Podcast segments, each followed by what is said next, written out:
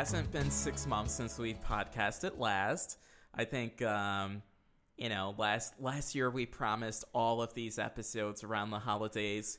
We got through one episode, we flooded the house with natural gas, and then called it a year for the podcast. So um, this is season two, episode two of Swiped, a podcast about modern relationships. Notice the slight title change modern relationships as opposed to modern dating. I feel like that gives us a little more uh, runway for different types of relationships. I so, agree. you know, it's not just dating because this could go towards Marriages. family. Yeah. I mean, we could, that's a direction. divorce. Di- divorce. I think we might have a divorce episode coming soon, um, unfortunately. But uh, I, I, I just feel like there are so many different directions to go with this that we have yet to explore. So I'm looking forward to it. And yeah, it's so nice to uh, sit down and chat again. This week we have two different topics. So our first topic will be um, how to handle when a woman makes more than a man in a relationship. It's pretty heteronormative sounding, doesn't it? Yeah, it is. Yeah. We need to be better. We should be better. So this this came from an article that's been going around certainly on my Twitter and on my Facebook saying that millennial women struggle, I guess, when they make more money than men when they're in heterosexual relationships, I guess. Yeah, so I actually did a little bit of research uh, before we recorded and found that one in four women Mm-hmm. actually do make uh, make more money than a man in a relationship. Shit, we just Is talked that- about being heteronormative. Is that millennial women or is that women of any age? uh, just women of any age? I'm not going to feel right until that's 4 out of 4 women. Yeah. Um. Uh, That's kind of like that's a surprisingly low number to me. I guess I would have thought it would be higher, but what do you What do you think it would be? this is highly impacted by the people who I'm around on social media and in my field. It's a very high earning field. I think that it just probably skews my idea. Yeah. So, um, uh, th- yeah. This so the study that I saw. Okay, hold on. I have a new statistic. Actually, it's been updated. So in 2015, 38% of American wives made more money than their husbands. What percent? 38%, three eight. Cool. So, uh, but many women remain ambivalent about being breadwinners. So, um, this Hmm. woman makes about 70% more than her own male partner. And she's trying to understand why so many of the millennials she speaks to report feeling concerned or even ashamed about the repercussions of their success. I feel like it's being framed very much here as like a women's issue when like it seems just way more complicated and nuanced than that. And would that woman feel ashamed or concerned if the man in that partnership wasn't shitty? You know? Um, yeah, I think a lot of um, gender norms play into this. yeah. uh, especially since uh, a lot of men obviously feel like they need to become the breadwinner Mm-hmm. of the relationship. But I feel like you should just celebrate success as a couple, period. And yeah. if the woman gets a good job and she makes more than you, celebrate that because that means that that opens up so many new avenues that both of you have as as partners. yeah. So to make this more personal, have you ever been in a relationship where the woman makes more? Uh, yeah. Um, well, uh, yeah, yeah, yeah.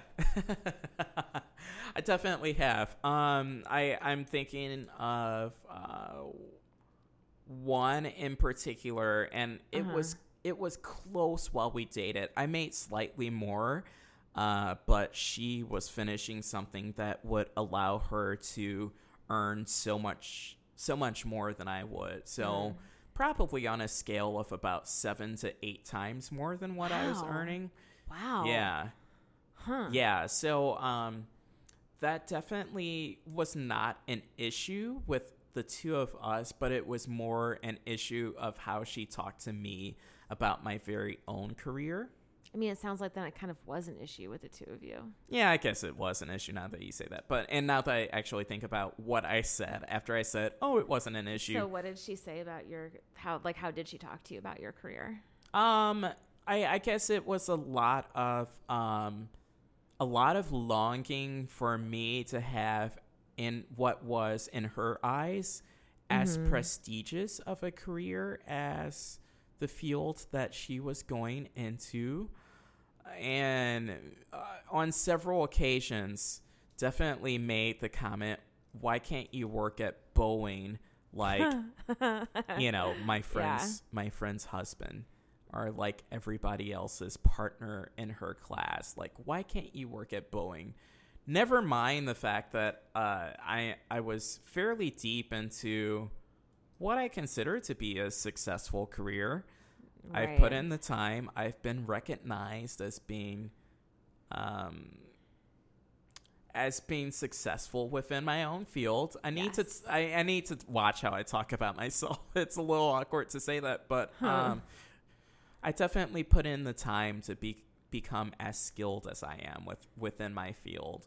And there was no appreciation for that. So I work in nonprofit. So I, in her eyes, working nonprofit was not good enough. How did it make you feel?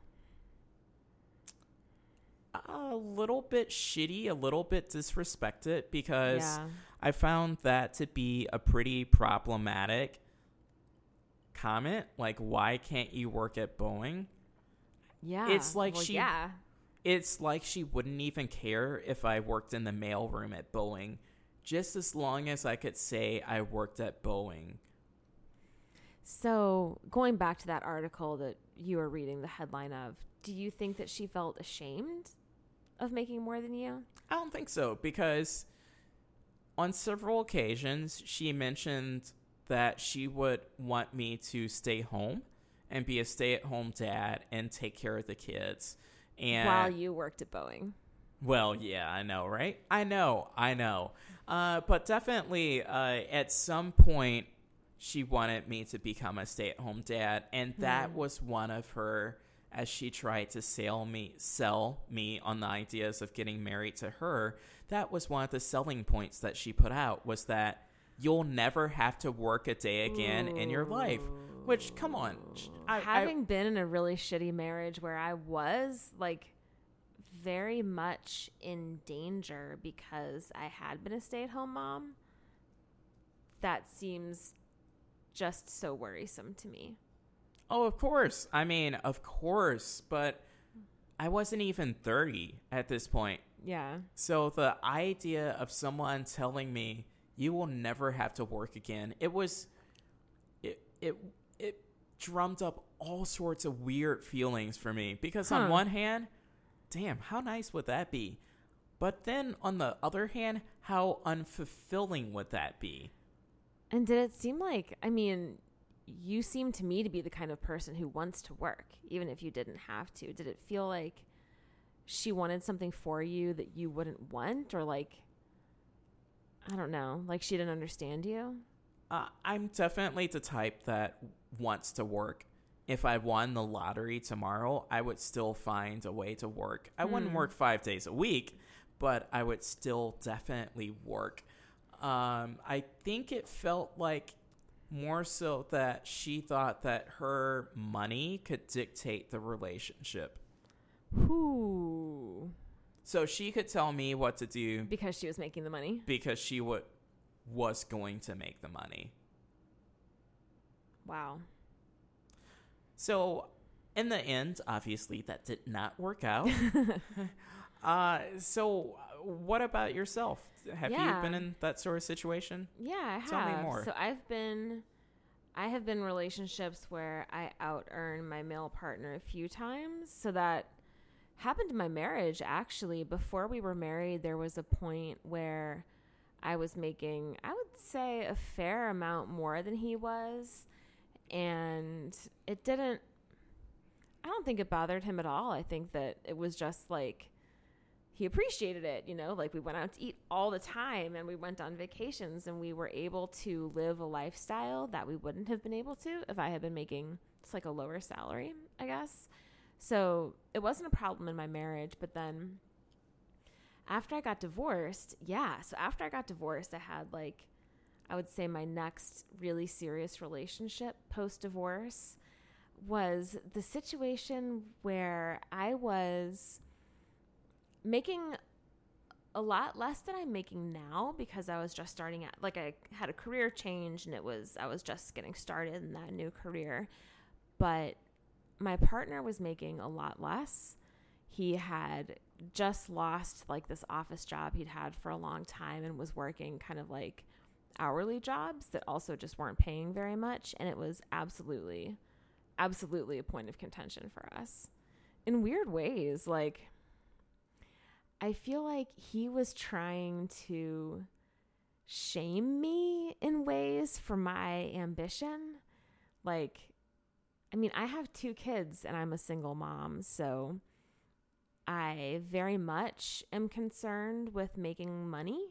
And I have to be because I'm a breadwinner for a whole family, you know? So it's not just like, me being some kind of spoiled princess. Like, I don't want to make money so that I can, you know, go shopping or buy new cars. Like, I want to make money so that I can pay my mortgage and give my kids stability. But I remember this one conversation where I was talking to him about how I was working a job where I was underpaid compared to market salary. And I had been talking to him about like, I was going to ask for a raise. And he got really weird about it and said, Well, back when I was dating my other ex girlfriend, I was making less than what you're making now, and we live totally fine. Like, I feel like he got super defensive about it. And it was something about like me saying that the amount of money he had made, which was probably like his highest salary, wasn't enough for me. And like I was saying, I needed more than that. And it put him in this really weird place. Like, but I, really weird. I think he's mix, missing a lot of the additional context there. You have Sure. children that you need to take care of. Right. That you are their sometimes their sole provider. Yeah. Um, which I just don't understand why he missed that part of it. Well, I mean, and that was a situation like that was when he was with a previous partner and that partner wasn't working and did have a kid. So in that in that case, like he also was a breadwinner for a whole family at that point, but he felt like they were living a great lifestyle on this salary that like was like a third of what I'm making right now. So uh, this article does go on to say that um, the feedback that men receive from culture is clear. Men should be earning more so that they can provide for their family, and if they don't, it's a problem. These messages produce an almost unavoidable emotional and psychological consci- consequence. Women feel guilty and men feel emasculated. I think that was absolutely true in this relationship that he felt like that. I didn't feel guilty. Like, I chose this career to make money, and it was my goal because I needed stability for my family. And I will never feel guilty about caring about money, caring about my salary, caring about my earnings potential. Like, I feel so much pride from that. I think for me, a disparity in earnings is mm-hmm. not the issue Yeah. when it comes to career, but more so disparity in ambition. Yeah, I think that's a really good point. And I think that, I mean, I've been in other partnerships where maybe I earn more, but we have like equal amounts of ambition. And that hasn't felt weird in any way. I think that in this relationship, like, he had way less ambition and then also was working these jobs that he felt were kind of beneath him. And so he already felt super weird about all of this stuff. Like, he was worried that if I like took him to meet my family or took him to meet my coworkers that I would be embarrassed by him or he would look like the loser boyfriend was like terms he used. Yeah. So I think Um, it's it's funny because I, I think a lot of people get caught up in careers, Mm-hmm. uh, and they get really self conscious about talking about careers when they get in that sort of public like networking, networky sort of situation. When I think what is most interesting to me is passion. So I think about the times, uh, one time in particular that I talked to a pilot, had an extended conversation with a pilot who should have had a lot of really interesting things to say, Mm-hmm. like fascinating things. And I was trying to pull things out of him about what is it like to fly, to be a commercial pilot for a major airline. And it was one of the least engaging conversations that I've ever had, but one of the most engaging conversations that I ever had about someone's career was a man that was a janitor at a grade school. But it was because he was just passionate about what he did Yeah. and he he had lots of ambition, not so in like a ladder climbing sort of way, but in a let me challenge myself on a daily basis and learn new things sort of way. Even outside of work, he challenged himself. So I don't think it's a career thing at all. I think it's much more so like who are you as a person? Yeah, I can see that. So I, you know, um, I guess uh, on on the other side, what needs to what conversation needs to happen in these types of relationships, or or what kind? I guess the secondary Yeah. part of this topic. What what conversations need to happen surrounding money in a relationship? Well, I think this is very different depending on where you are in your relationship. I think that dating is incredibly different, especially around money, than like marriage or having a family together. And I'm actually I'm in a Facebook group for moms who are the breadwinners for their families. So this is either single moms or married moms who out earn their partners. I would say it's primarily though like partnered women. And I think that the dynamics at play are just incredibly different if you're like dating and it's just kind of about like who picks up the check as opposed to like married and making these big huge decisions that will shape your entire life based on what your total income is. Like if you feel like like if there's a situation where like there's a husband and a wife and the wife is totally out earning her husband and the husband is like just not that motivated career wise and they've kind of struggled about this because like she feels super stressed out or she feels like she has too much responsibility on her shoulders and he's just not pitching in around this like i think that that's just a very different conversation than like people who are kind of casually dating Okay, so let's let's have a scenario here then. Um, let's say two people are thinking about getting married. What conversations do you need to do you think needs to take place Hmm. before that happens? That's a really good question. Um, well, feel like I'm probably not the right one to answer this because I did get married before not having had any of these important conversations. So I think that I would want to have conversations around like, what are your goals in life? What, like, where are your lines in the sand? What do you want your life to look like in the future? What do you want it to look like in the near future, in the far future?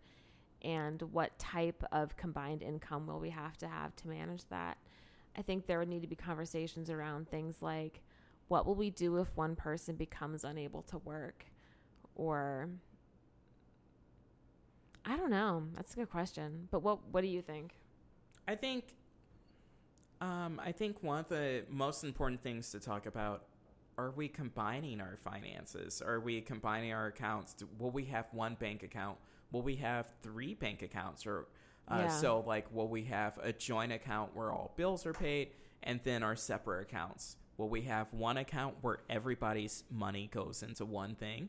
Or will we have two separate accounts where you have one, I have one, and Mhm. then you know, you you take from both to pay bills. What Have you had combined accounts before? Mm, n- no, no, I no. will say that for me, the hardest thing about combined accounts, and this was probably really just like a relationship issue, is that we didn't necessarily communicate constantly about who was spending what money and who was planning to spend what money. So I might be planning to go to the grocery store for like a kind of big grocery store run, and then my ex husband would like buy this other thing and then spend the money that I was planning on spending on groceries, but we just like hadn't talked about it.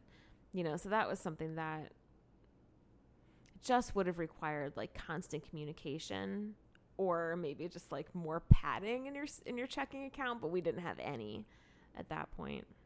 I don't know. I feel like this gets back to I, this.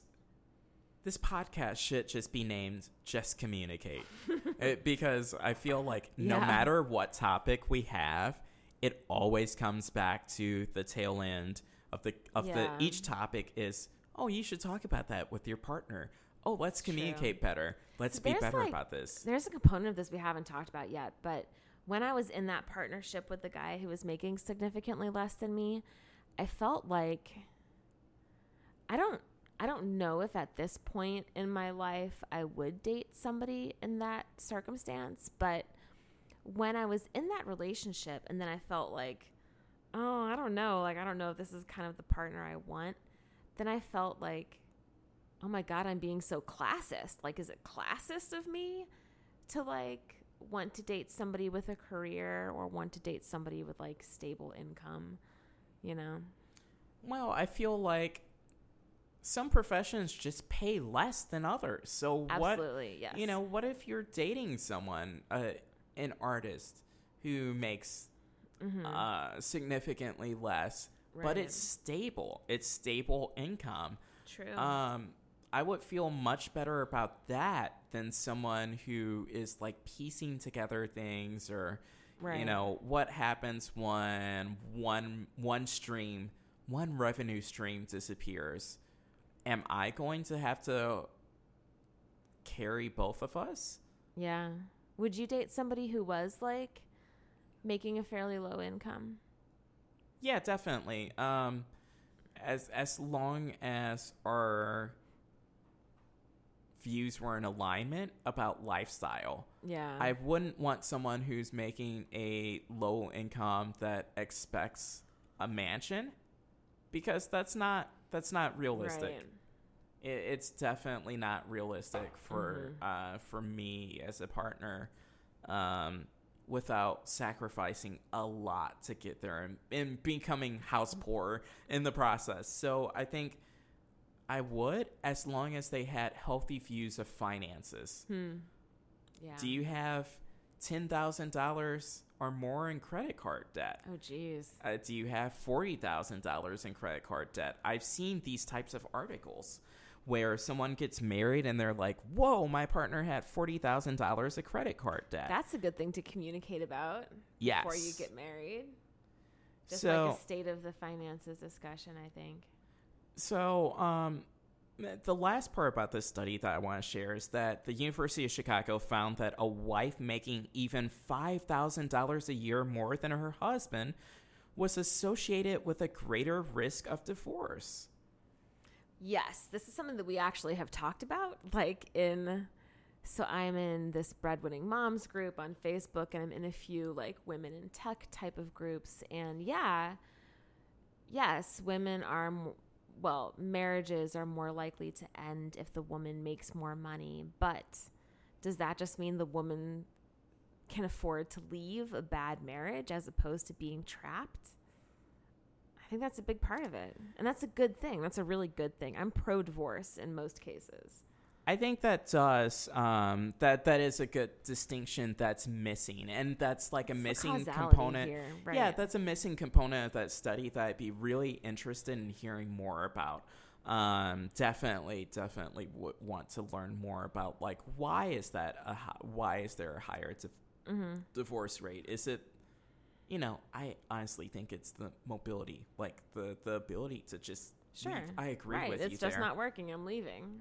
Yeah. Yeah, much so, much more so than I'm trapped because I'm Yes. reliant upon you for all of the money. I will say overall, in this breadwinning moms group I'm in, people post constantly about their husbands. And so these are husbands who are not the main income earners. And they'll post things about, like, oh, and it turns out he also doesn't do anything around the house and he's not carrying his weight in terms of childcare. And I just want to, like, grab every one of those women by the shoulders and say, just leave just divorce him. Like you're the one making the money, you're the one doing the housework, you're the one doing the childcare. Like why are you there?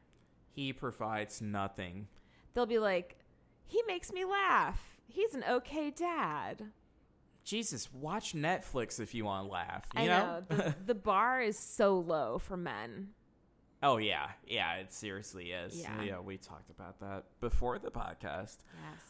So the second, yeah, do you have something you were gonna read? Okay, the the second topic, um, first dates. First Mhm. dates have definitely been on my mind a lot lately. Yeah. Uh, it's due to some friends that are newly on the market. I will say, Ah. and um, one friend in particular, and and uh, I I have a texting thread with a group of my male friends, and uh, one friend is newly single, Uh-huh. and we spent the day talking about him getting himself back out onto the market. So as I was texting with this group of guys, I just thought, well, what makes a good first date? What makes a bad first date? Yeah. So if if our lovely listeners are trying to plan dates, what components do they need to think about as they plan dates? Oh, okay. This is interesting. I wasn't thinking about it at all from the perspective of like event planning. I was thinking about it more just like the elements that are there in a good first date. So I want to leave our lovely listeners in a good place. So when they finish this episode, they are ready to go on some great So dates. This is a how-to manual. yes. So on your date, Ooh. tell your date about Swiped, the podcast about modern relationships, and tell them that you listen to season two, episode two, where we talk about dating and planning dates. Man, okay. I mean, bare minimum, plan it and show up. I mean, again, this is uh, this is setting the bar very low. So showing up. Have Have you ever gotten stood up for a date? Oh man. Um Hmm. I don't think I've been I can't think of a time where I've been stood up where I was actually at the place, but I do remember a time it, this was like I was in college and I had just started like internet dating and we were it was a kind of situation. I mean, this was like god forever ago. He was to call me after work and we were just to decide where to meet and I had like I was totally ready. He didn't call me. I was just like, okay, whatever. I mean, I'd never met this guy before and I didn't care about him. But then he like popped back up a few months later and he was like, "Hey, uh sorry about that. My grandma died. So are we on?" Like, "What the hell? No." No. What? Yeah. Wow. So People suck. yeah, people do suck. I've never been stood up for a date actually. Um, more so, people just cancel and and fi- I find that people are very flaky. Yeah, people do flake out. So, step 1, don't flake out. Go on your date. At Step least show two, up. At yeah. least show up and have a drink, even if you don't. Even if you want to back out at that point, Yeah. have like a courtesy drink and you say, "Oh, okay, I gotta get going." You know, look at your watch a little bit. Right. Um, but I I think there are definitely components of a date that uh, that make for a successful date. You know so what's interesting? I was just thinking about this, and I did the vast majority of my dating when I lived in New York. And in New York, almost all of my first dates, we would just walk around Manhattan. Like, we would go to a place first, right? But then, like, after we had dinner, or after we had our coffee, or after we did the thing that we had planned on, we would just like walk and talk. And it was wonderful. And I feel like, I mean, truly, every first date I can think of that I went on in New York had like an hours of walking and talking component to it that I've never had in my St. Louis first dates. It's just a different city and it's not really possible. I think um, I think that's a component that's definitely missing in St. Louis is Yeah. variety. Uh, I find that a lot of dating in St. Louis is just very, again, bare minimum, Hmm. um, boring, like what? repetitive. Let's have a drink. Uh, but without anything that's like unique about the drink. Yeah. So maybe there's a bar that has like swings at the bar. Maybe that- it's a bar you go to on all your first dates. yeah, maybe it is. Maybe it is. But uh and I'm I'm going to get there actually, so don't make faces at me. uh so I I feel like I I think about uh, I've been on a couple of walking first dates. In St. Louis? yes, I have. Were they like spontaneous? We just ended up walking at some point during the night or was it planned? It was planned. Because I feel like you would kind of have to plan it. Yeah, both of them Here. were very much so planned. Yeah. And both of them definitely stood out, even though it didn't work out with either person. Uh-huh. Um, uh, they definitely stood out as unique dates that left me in a very good spot afterwards. Huh. Do you feel like uniqueness is a key component to first dates? I think so, especially for people who go on a number of first dates. Yeah. I feel like do something to to to get your to differentiate yourself from the rest of the pool. This is interesting because I don't feel like that at all. Like, I feel like the thing that differentiates you is you. So, even if you had 10 first dates all at the same restaurant, the thing that would make it different is the person you're on a date with. So that's the thing, though, um, and that was one of my later steps that you beat me to. Is that my last step Mm-hmm. is to disregard all of the steps before it, because if it's a good date, it's going to be a good date anywhere. If you truly have a a good bond, Yeah. like you can find ways to make it a good date. I could go on a first date to bank if it's someone that I really like and I really connect and bond with. yeah. And we could find a way to make a bank enjoyable. But it's hard to find ways to make things enjoyable with somebody you just met. You know what I mean? Like, I think that there are settings that kind of set you up for success or just like kind of smooth out the rough edges a little bit more. Sometimes you just click with someone, though. And I'm talking yeah. about the people you just click with. There have been some extended relationships I've gotten in where uh, where it took some time to build into, or Mm-hmm. it, it took some time to build up to. I've been in some relationships that move very fast. Where I think I talked about this on a. Uh, oh yes, I did talk about this in season one. I want to say it's season one, episode six. Uh, so Refresh our memory. Please check your archives and see if that was the case.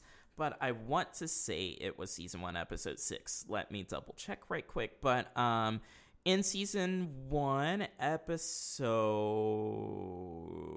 four, yeah, it's season. No, nope, nope, nope. It is season one, episode six. Well, well, well. Look at this guy who knows his own podcast. What a concept. this dork. Yeah, so season one, episode six, I talk about a relationship that I was in that moved very fast, uh, where we did go on legitimate dates. Mm-hmm. Uh, but then at the end of the second date, uh, the person that I was with told me that they loved me. Wild. I mean, there were drinks involved before that, God, I mean, but sure. there weren't enough drinks involved to There's make not that okay. a number of drinks involved. Two dates. Two dates. I mean, to me, that's a huge red flag, and I would run away. I think that it's probably different if you're a guy, but for me, I would feel like this is heading into like physically dangerous territory for something like that. Like, watch out, this is going to be the guy who murders you.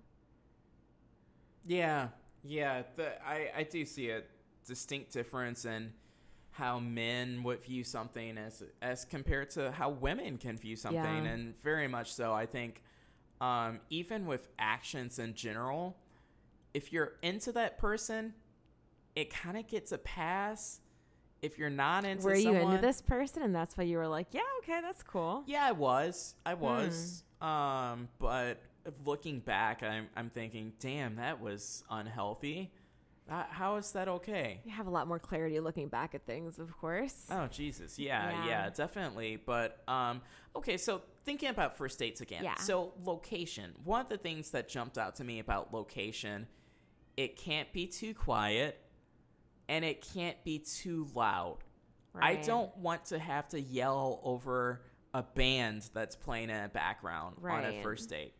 Mm-hmm. But I'd also like to be at a place where there's like enough conversation around me that it doesn't feel like everybody in the place is listening to every single thing I say. Yes. Uh, yeah, yeah, definitely. So, a medium volume level. Uh huh. I think there has to be a good cocktail menu. I actually, so recently, maybe a couple years ago, I dated somebody who didn't drink at all and was Muslim. And that was a very big change of pace for me because I'm so used to there being cocktails and that kind of like smoothing the way for those first, for those getting to know you dates, right? But this was like, okay, this is totally off the table. And it did feel different. Yeah, I actually did date. Um, I dated a woman a few years ago that was sober, Mm-hmm. and um, that was definitely an interesting process. Yeah. because it made me rethink how to date. Because, like I said, and I will gently call myself out uh, when I say, like, people are overly reliant upon, like, oh, let's go get a drink. You know, like, that's like the fallback. So it made me, for the first one of the first times in my life, think creatively about that. Huh. Uh, what funny, did you do on your first date? Uh, we went out to dinner, actually. And had she told you in advance that she was sober? It said so in her profile. Okay. Yeah, her profile said it was like the most private thing about me, and all it, all it said. Why do you react like that? I feel like that's not a well. Maybe to her it felt very private and very personal. I, I think people use those in a variety of ways. The most private thing about me question. It said clean and sober. So, um, so we did go out to. We went out to dinner, and I, I will say, uh, it was like in the end, like the 1st half of that dinner was super freaking awkward, uh, because well, one, uh, let me see how detailed I want to get about this. Detailed. Uh, one, she was a um, don't encourage me.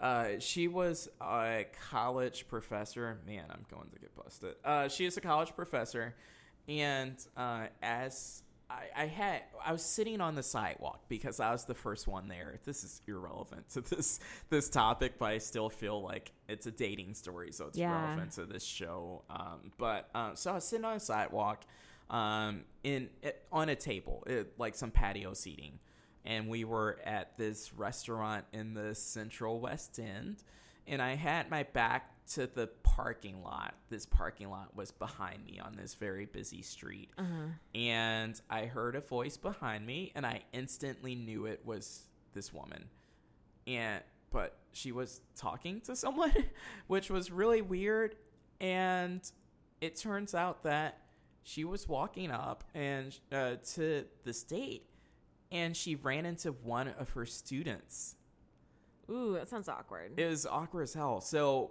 even more awkward there's a pretty significant age gap with us one that i think was 20 years i think it was i think it was Mhm. well, it might have been 21 years. It, I think it was 21 or 22 years actually at that Uh-huh. point. Um, so there's a significant age gap, and there's definitely like visually, you knew that there is a significant age gap. It's not like she looked like she's 20, um, nor would I want that, but like, and it wasn't a big deal, but it was definitely a, a, a noticeable age gap, Okay. distinct. So she walks up, the student walks up, and she's like, okay, well, you know, but we're saying hi for the first time ever. This Was is a the first student date. still there? Yeah. This, this dude didn't move. So she's like, uh, she introduced me to him. Oh man. And he look, he like, she's like, oh, you know, blah, blah, blah. This is Steven. And uh, Steven holds out his hand and he looks at me and he's doing one of these. I'm making a weird face, like a confused. I'm I'm ruffling my eyebrows, uh-huh. and the look on his face was like, really, like really. And so I extended my hand and I shook it and I did that back to him, like and I was super like, awkward first date. I was like, yeah, really, it's your professor. Show up to class on Tuesday. so uh, the date itself, though, it did take some time to get through the awkward opening minutes without booze because I think of that sometimes as a crutch for us to deal with uncomfortable feelings. mm-hmm. Maybe we should just own our discomfort through dating. Yeah, maybe. I don't know. So, okay, so okay, the first thing we identified was uh was the location. Mm-hmm. What about leading up to a date? What needs to happen leading up to a date? totally different depending on the person. I think extremely agree. different. Yeah. So I like the most recent time I dated, I did online dating and I definitely got the impression that I was handling the time between like somebody sending a first message up until the point of the date differently than other people in the sense that like I was kind of getting feedback from some other from some of the guys that like women usually are happier to just like set a date and go on a date before they even like exchange any conversation. And as a single mom, my time is so limited that I felt like I really did have to like vet somebody more, you know, not like weeks of conversation, but like I needed to have like I needed to chat with them a little bit before I was going to spend one of my child-free nights, which is like a rare and precious thing on that first date. So I think it's just different person to person and situation to situation. It is, and I I think for me that was Mm-hmm. one of the most frustrating and like anxiety inducing things about dating to me is figuring out someone's conversational style. Yeah. I don't want to text them too much, but I don't want to text them so little that they think that I'm not engaged. Oh, that's interesting. So I've never how do you that. how do you find that middle ground with a person?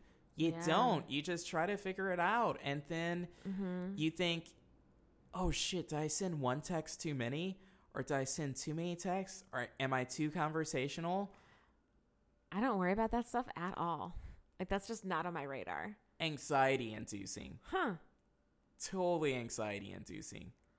So I guess leading up to the date is just different person to person. Yeah, I, I've heard a little bit about some people who prefer to have a quick phone conversation before a date. I actually went on a first date with somebody who like essentially said that he would only go on a first date after a phone conversation. He felt like that phone conversation was like just vitally important. So we had a phone conversation. Yeah, I'm going to lay out that that conversation because I have lots of lots of lots of input about that one. Hmm. Yeah, Okay. we'll talk post podcast. So when you're on the date, Yeah. what do you think is important? I feel like it's important to be reactive and show that you're actively listening. Yes. I feel like active listening is the most important part of a date. So show that you're. So if you say something to me, mm-hmm. am I going to treat this like a one way mo- uh, sorry, excuse me. Am I going to treat this like a two way monologue, which is a very distinct type of conversation that you've run into on first dates? Yeah. Are are we going to actually have a conversation? And much more so, the latter, uh, having a conversation, is um, is being a good, healthy, active listener. So, Yeah. what are you telling me? And what potential follow up questions do I have that shows that I'm interested in what you're telling me I think follow up questions are an important thing, you know, and it's an easy thing to do. It's just like ask more questions about that, you know? So What's I, the weirdest like conversational first date you've been on. I went on this, God, it was the creepiest date. We went to a restaurant. He only ordered milk, which, like, I mean, deal breaker, right? That is so fucking weird. But then, like, the only thing he he was not American. He was like an immigrant. The only thing he wanted to talk about was circumcision and like how all Americans are circumcised. And it's just so weird to him. And like, okay, like I actually have like a ton of thoughts about this, but that's like not the conversation to lead off with. It's not engaging in any way. I don't learn anything about you, you know. Yeah. just so weird. That is weird. That is so weird. Ugh. Um, I feel like I don't recall ever having any conversation that's that weird. Mm-hmm. I think more so my issues have been conversations that just don't click, and I Yeah. I think of one conversation in particular. Um, so, in effect, I, I, I work in sales. Um, I went on a date with someone else that worked in sales in the very specific way that I work in sales. Ooh, huh. They were temporary. They were temporarily here, so they were here on like a three month contract. So Yeah. um, we we met uh, met on a dating app and then decided to go out and that's the only reason why i would date somebody within my field is she was here temporarily so we went out but the thing about sales and building relationships is that sometimes it's not genuine at Yeah. all and it was really fucking crazy because both of us were obviously not feeling it but we put on our sales face to each other. So we were both being very engaging and Uh-huh. acting like we are actively listening and enjoying the other's company. And we were not. Oh, that's interesting. I haven't been in that kind of situation before. So, how do you know when it is going well or when it is clicking? Like, I'm what does that look like? I'm looking for eye contact. Yeah. I'm looking for eye contact. I'm looking for them to look like they're genuinely enjoying themselves. I'm looking for them to not check their phone every minute, every five minutes. I'm looking for them to not look at their watch. I want Yeah. I want to feel like they are sharing that moment with me. And I've had some really good first dates where I felt Yeah. like they clicked and we're like in this moment together, really enjoying each other's company, regardless of whether or not it's going to work out in a long term. Mm-hmm. So Yeah. I, I, I mean, that's the type of stuff that gives me like a warm, fuzzy feeling. For me, it's so much like eye contact, yes, but for me, so much of it is about like smiling. You know, like I want to date smiley people. Like that's just something I like a lot, you know, but like I remember like my first date with my ex husband, he smiled so much and so brightly that I felt like embarrassed looking at him. Like it was he was just smiling so hard and I loved it. And that kind of thing, like, I am a sucker for that. Absolutely. So for me, it's like eye contact, but also like friendliness, like happiness. Not happiness, maybe, but like smiling is a big part of it for me.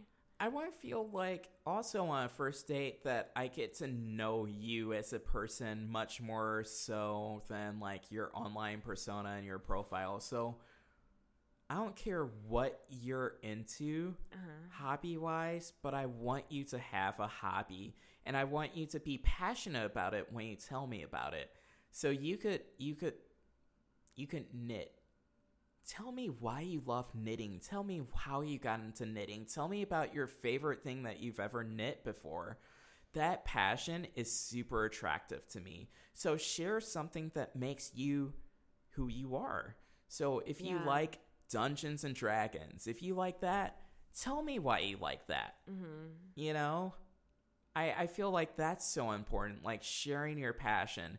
You Right. won't necessarily share your passions or experience your passions together as a couple, but I want someone's passion and hobby to not be me.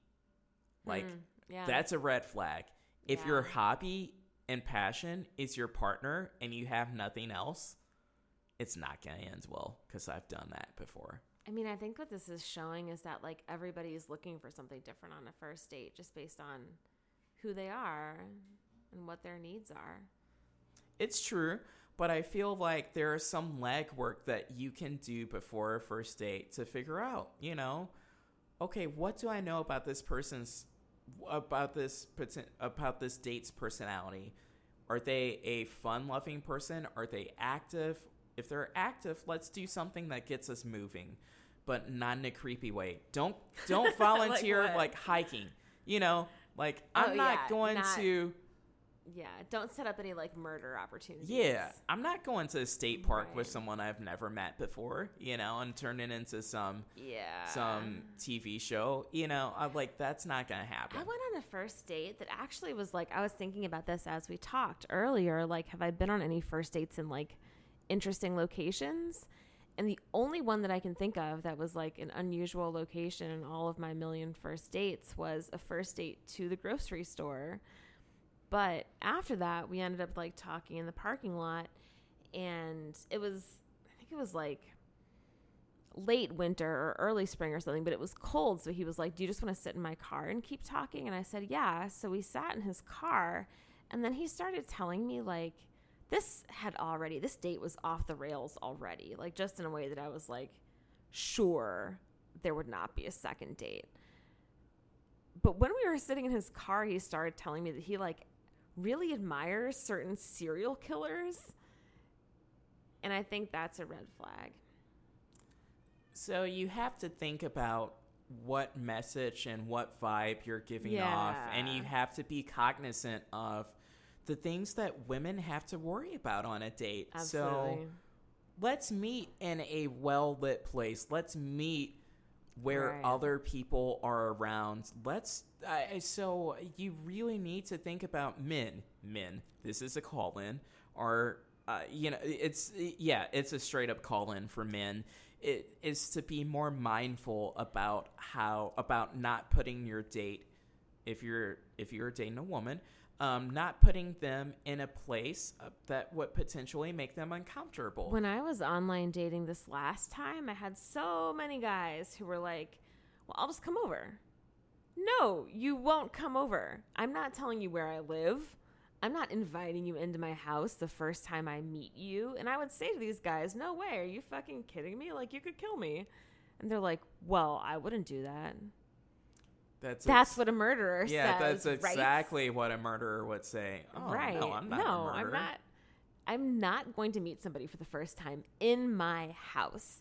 And the thing that was just like really wild to me was, you know, people would ask like, "Okay, when would you be free to hang out?" And I would say like, you know, I've got kids, so it's just kind of hard for me to find free nights. And they would say, "Well, I'll just I could come over after they're asleep." I'm already never going to let you into my house the first time I meet you, but to let you into my house when my children are present is so beyond the pale. And yet, many guys suggested this. That's wild. Yeah. That's so wild to me and and yeah, I mean, I, from what I hear, that's that's a pretty common experience. Ugh. Is that that's just oftentimes what's thrown out, and I think uh, I think that s- some men think of it as a numbers game. Well, if I ask a hundred Sure. women this, all it takes is one to say, eh, "Sure, why not?" You know, Right. for it to be worth the ninety nine times before that, where women were like, "Are you crazy? Like, what is your problem?" Yeah. Hmm. So okay, so let's see. Location. Mm-hmm. We've covered we've covered leading up to a date. We've covered the date itself. Follow up. So I can tell you my style as as a dater um, is very much so like if I'm feeling that date, when I go home, I'm going to pick my fucking phone up and tell them that I felt Yeah. that date Me too. and it's like the sweetest thing and i i think of um i think of one situation in uh of my adult dating life where uh we both like felt that Mm-hmm. and I had picked up my phone to uh, to text her that, man, I had a great time tonight. Thanks so much. Like, let's do this again. Uh-huh. Like, this was this totally this was awesome.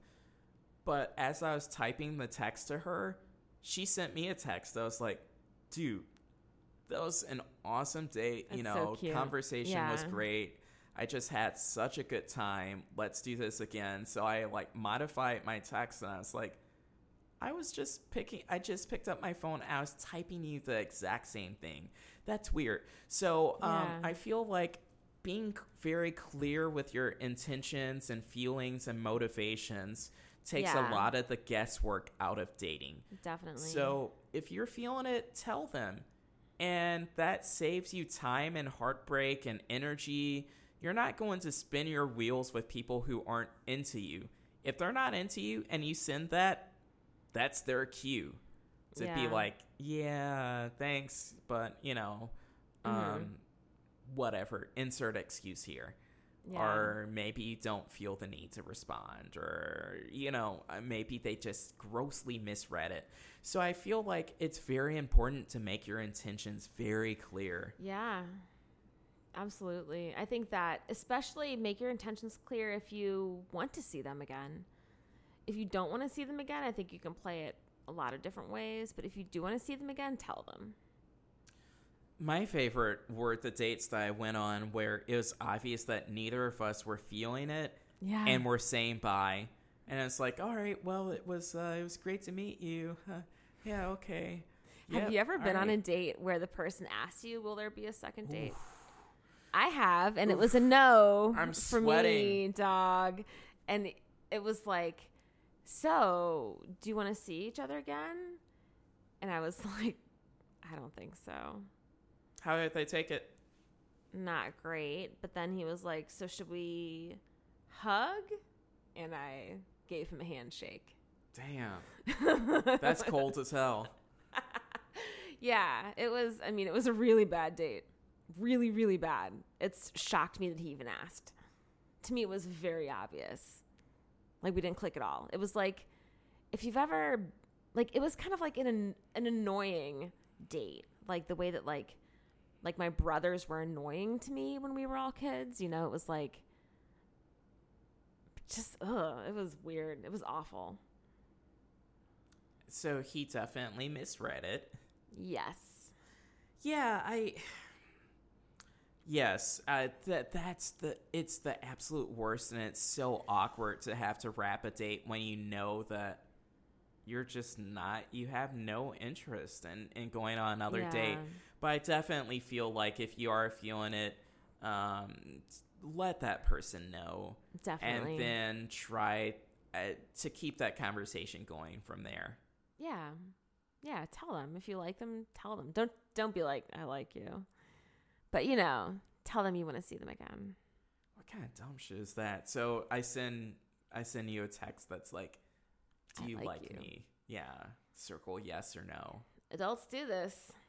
Yeah. It's mind-boggling. Yeah. I mean, be a little smooth about it. So maybe that's something we talk about in a future episode. How do you Yeah. communicate in the early stages of a relationship? How do you Ooh. communicate your intentions? How do you Yeah. communicate where you want it to go? The pacing. Hmm. I, I mean, because I feel like these things, um, when I've gotten myself into trouble in relationships, it's because I feel like the first 30 day, days of a relationship are the most important time of the relationship period. Because you set a lot of norms, you set expectations, yeah. you set the general vibe. And when Mhm. I think back to relationships that didn't work out, it was because I messed up one or more things during that first 30 days. I will say, having been in a marriage or maybe just like longer relationships, I'll disagree with that. I think there's other more important 30 days, but absolutely within the first few years, I think that's the most important 30 days. Yeah, yeah, definitely. Yeah. So we'll talk about that on a future episode. And for now, looking at the clock, we made a an effort to cut down on the length of these episodes. So I want to be mindful of your time, lovely listeners, and I know that you're just pulling into the office right now. It's a Monday morning. You don't want to go inside but we're going to end this so you can go inside to your miserable job. Have a great day at work. Womp womp. Yeah, have a great day at work. And once again, lovely listeners, know that I would always swipe right on you. You're rolling your eyes as you do every time Ryan gets his catchphrase. you know what? We're going to make podcast gear, and that is going to be what it says on that on mm-hmm. the on the shirts. Lovely listeners, I would always swipe right on you. Um, but thank you again for listening to Swiped, an episode about uh, an episode, a podcast about modern relationships. I hope you have a great day. You too.